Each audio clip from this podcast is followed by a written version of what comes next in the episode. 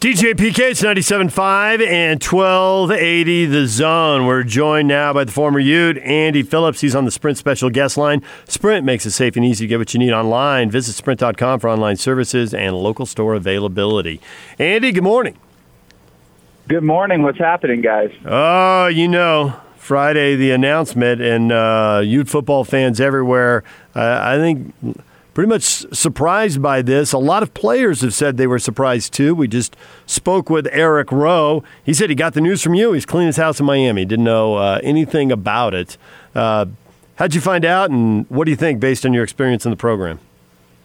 Um, well, I was uh, actually leaving work and uh, got a call from Tom Hackett, and Tommy and I were talking about it. Um, the, the, I initially read the news on Twitter, um, and it was uh, it was rather surprising. The reaction was as expected, um, especially given the current events in our world. And so um, immediately it was kind of uh, I, I felt obligated to reach out to as many of my former teammates, as many of my former coaches uh, as I possibly could, um, just to get a just to get a sense uh, uh, of kind of what was going on. Also, reach out to Coach. I, you know, I just played with, with Coach Shaw and Coach Scalley in a golf tournament um, about two weeks ago, and so um, I, you know, I've got a I've got a great relationship with Coach Scalley, and, and so it's just a, for for me, it was, you know, getting a sense of the situation and, and what was going on, and, and making sure that um, the accurate light was being reflected. What is that accurate light, Andy? Um, well, you know, I'm, I'm, I try to be as objective as I possibly can in making my judgments. Uh, and I think that that light is that, um, you know, Coach Scalley is, is one of the best hardworking, um, high integrity characters on this planet. Uh, he surrounds himself with like-minded people. That's why, um, he and Coach Shaw, you know, are best friends. I, I hold both of those two, uh, in, in the highest regards. Um, now, that's simple for me to say coming from Utah, given my background, um, you know, given my skin color, if you will. Uh, but I wanted to make sure that, that my experience uh, in the in the five years that I was at Utah was accurate to those who came from different backgrounds. That's why I reached out to, you know, one of my closest friends, Eric Rowe. He's one of the first people I talked to. Um, reached out to Damo, um, Kenneth Scott, uh you know, just to name a few, just to get a sense to see if I was, you know, if, if I was being biased and if there was something that I misunderstood about um, Coach Scalley's character and, and, and Coach Scalley's, um, uh, you know, wh- whether or not he's a racist. And, and of course, in, in my mind, I'm going, there's there's no possible way. In their mind, as they've both said, you know, there's there's no possible way. Um, you know, he's a smart guy. He's a very smart coach. He's a guy who has an M B A, uh, who who played competitive football, all-American. Um, you know, he he's not naive to the fact that, that racism exists, that there are certain words that shouldn't be said. Um, but he did make a mistake, and he admitted to that. So there's a uh, story in The Athletic. Chris Kimroni has reaction from a lot of uh, uh, a lot of uh, ex-players that he was able to track down who are willing to comment on the record, you know, with their name on it and all that. And there were some people who were one hundred percent behind Morgan and really stood up. Uh, there were people who had more nuanced views who wanted to make it clear that they didn't believe he's a racist. And in some cases, they didn't want him fired, and they say that. But they also thought that, um, you know, paraphrasing, he had blind spots, uh, there's privilege he had and that he didn't understand, and lines he had crossed. Did you hear that from teammates? You know, um, just to address the, the privilege, Coach Scalley is very aware of his privilege. I mean, his, his best friend is, is is Coach Shaw, who in a heartbeat would make Coach Scalley aware of his privilege. Um, they have very open, transparent uh, conversations with each other about things like this, because if you look at the, the group of uh, of athletes that those two coach, the de- the defensive backs, you know, ninety percent uh, are people of color. And, uh, and and so he has to be sensitive to that. Um, and so he's he's a, he's aware of his privilege. He, he played football. He's been in locker rooms uh, for for a very long time. Um, so there are there are a lot of people that don't like Coach Scalley. I should say there are a lot of my former teammates that don't like Coach Scalley because he's hard on them. He can be really hard. He can uh, he, he he cuts through the crap and tells you uh, exactly what what he thinks needs to be said. Um, and and that can be I mean that can be painful. Look, I was on the receiving end of that multiple times uh, when I when I would make a mistake, especially on kickoff. I kicked the ball in the wrong place. Um, you know, I, I kicked it out of bounds, whatever it might be. You know, not only did I get it on the field, I would also get it uh, in in film review um, afterwards. And so, you know, it's it's it's a it's a really fine line in saying I don't like Coach Scalley because he he said things to me that hurt my feelings.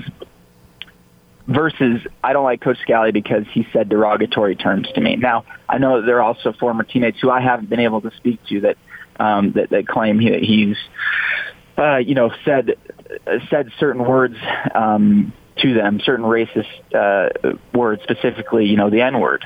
Um, and he, here's my take on that. Uh, it's.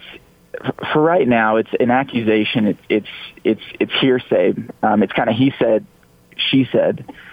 Uh, what I base my judgments off of, as I mentioned earlier, is is character, is work ethic, um, is consistency. Are you the same person that I see every single day, or are you a sandbagger? Um, are you somebody that's going to show up one day and, and then you know not show up the next day? And uh, to say. Uh, Coach Scalley is, is is not the same person every single day, day in it, day out. Uh, high work ethic, high character. Um, you know, it, it's word against word. And so I guess at the end of the day it goes, well, who are you going to believe? Uh, current times would have you be very sensitive, and we, as we should be, um, to derogatory terms being used towards uh, people of color, L G B T, you know, whomever it might be.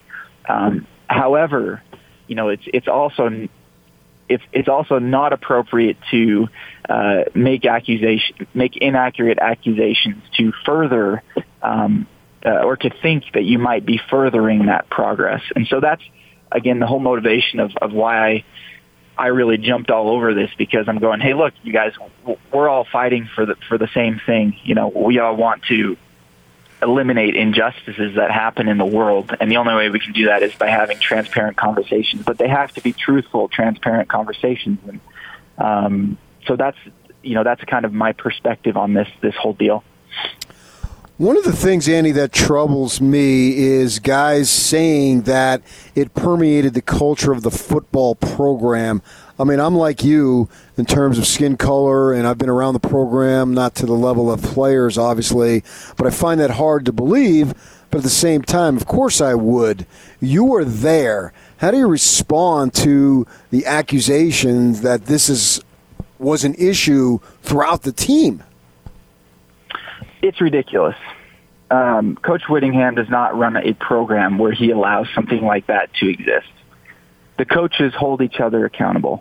You have, a, a, you know, a, a, a Polynesian strength coach. Um, you know, p- people of color are littered all over this this uh, this staff, and they hold each other accountable. And Coach Whittingham takes this stuff very seriously. So, you know, I I I think it's a, I think it's ridiculous. I, I sat in the locker room. Um, next to my teammates who I love, who are brothers to me. And, you know, does racism, does racism exist? Absolutely. Are there some bad eggs in the locker room that might say something racist? Absolutely. Are you kidding me? That, of course that exists. You'd, you'd have to be completely naive to think that that doesn't exist. But as far as the program is concerned, as far as players and coaches holding each other accountable for things like that, um, you know, that's the kind of program that Coach that Coach Witt runs. That's the kind of program that Utah football and Utah athletics runs. Now, I can't speak for other teams, um, but I can speak for the football team, um, having been there five years, having been their captain, having talked about these issues uh, with my fellow teammates. Um, it's not something that, that uh, I, I don't know how many people know this. You know, there's a leadership council that's, um, that's voted on each year, you know, sixteen or so players. Um, and they're in charge of governing the team, you know, holding holding people accountable when they miss meetings, when they, uh, you know, when there's disciplinary action to a point, right, that, that needs to be taken that, that the team can handle internally. Um, and that's handled amongst those players. And, and, and those players are from all different backgrounds of all different colors. Um, and so, you know, there, there's a voting process. It's, it's very democratic. Uh, and, and it's, it's, uh, in my opinion, completely the correct way to do it. And so to, to, to assume or to imply that, that there's a racist culture that exists, um, amongst the, uh, amongst the Utah football program, um, is, is absolutely ridiculous. You have any idea where this is going, or you think this investigation could go anywhere and anything could happen? Um, I don't know where it's going, um, and and it, uh, in this day and age, anything could happen. Um, you know, it's uh, rightfully so. Some some people are made out to be the example and set the standard for um, what's going to happen going forward. Um, I do know this. I know that, that Coach Scalley is is a very intelligent human being. If he made this mistake once, Um, I would be, uh, I would highly doubt that he, he would make it again. Um, he, I, I just want to mention one more thing, and I have to tread lightly here. Um, and I want to explicitly say using racial slurs is, is never acceptable, never acceptable. But the world would be very naive to think that in a locker room, there, it, the environment's different than what it is outside of the locker room in the world.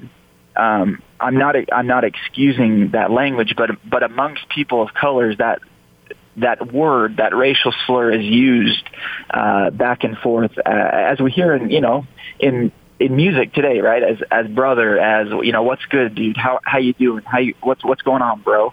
Um, and there's a lot of us who are not, you know, who, who are white, sitting there, you know, being called these things in a in a in a positive light, like, hey, how you doing, man, right? And and so we'd be naive to think that, that it's not it's not a word thrown around, um, you know, very loosely in the, in a locker room.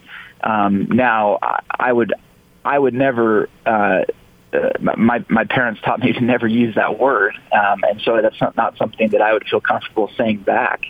Um, but it but context is important.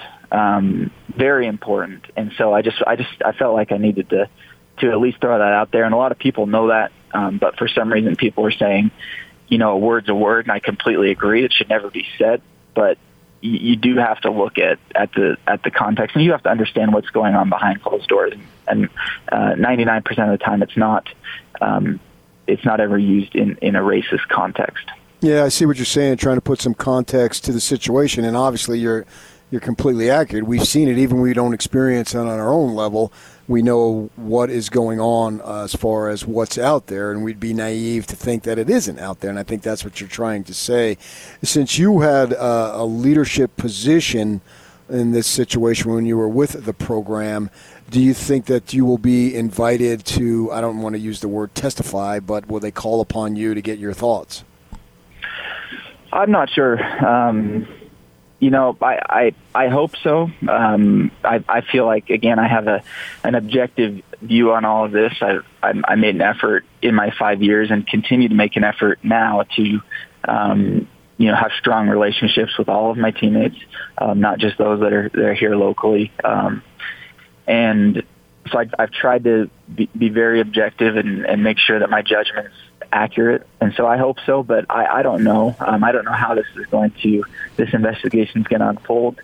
Um, I don't know what's going to happen, uh, you know, in the next in the next couple of weeks. But um, if there's if there's any silver lining to all of this, it's that, uh, and I, I, I tweeted this out yesterday. It's that there's uh, much needed conversation happening around this around this subject and around this topic, um, and that's you know that's progress. Um, uh, that's big time progress. So I'm excited for that. I'm excited to see what uh, w- what actions the Utah football and Utah athletics pro- uh, programs take to um, try and weed out uh, all of this, uh, all of the injustices that exist, not just with racism, but you know, um, you know, sexism and, and uh, you know, any kind of injustice that exists amongst these programs.